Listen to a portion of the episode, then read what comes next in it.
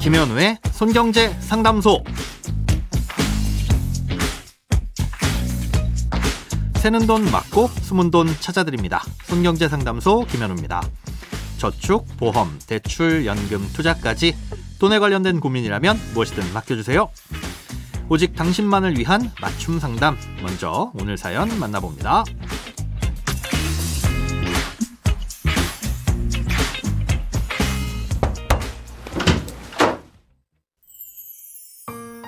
얼마 전에 아버지로부터 7천만 원을 계좌이체로 받았습니다. 7천만 원 중 2천만 원은 저의 해외 유학 자금인데요. 10년 기간 동안 부모가 자식에게 주는 돈 5천만 원까지는 증여세 세금을 물리지 않지만 그 금액을 넘어서부터는 증여세가 붙는다고 하더군요. 검색해보니 생활비나 학비 등 목적이 있는 돈은 증여세에서 제외한다고 하는데 어떻게 증빙해야 될까요? 또 제가 아버지에게 생활비로 쓰시라고 제 명의의 체크카드를 드렸는데요. 아버지께서 이걸로 월 50만 원 정도를 쓰고 계십니다. 이렇게 50만 원씩 10년을 쓴다면 약 6천만 원이 될 텐데 이것도 자식이 부모에게 증여한 것으로 보나요?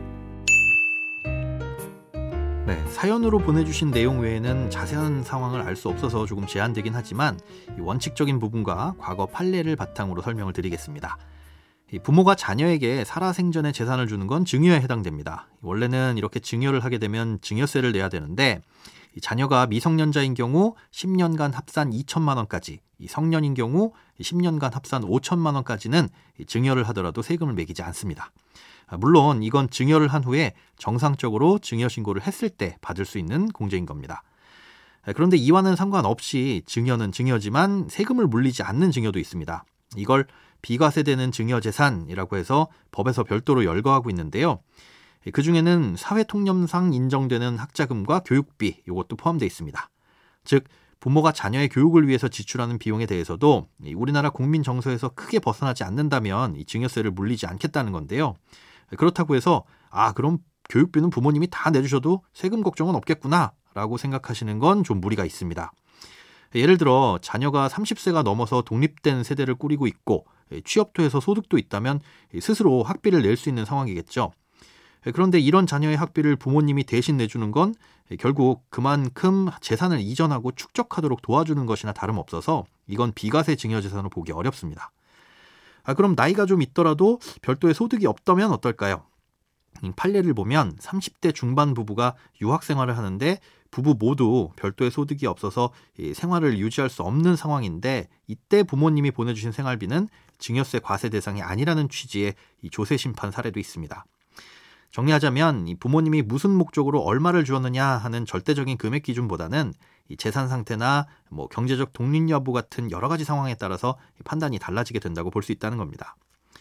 자, 그렇다면 사연자분의 경우를 살펴보겠습니다. 이 나이를 알려주시진 않았지만 성인이시라는 가정하에 부모님께서 주신 7천만 원 중 5천만 원은 증여 신고를 하면 공제를 받을 수 있으니까 상관없겠죠?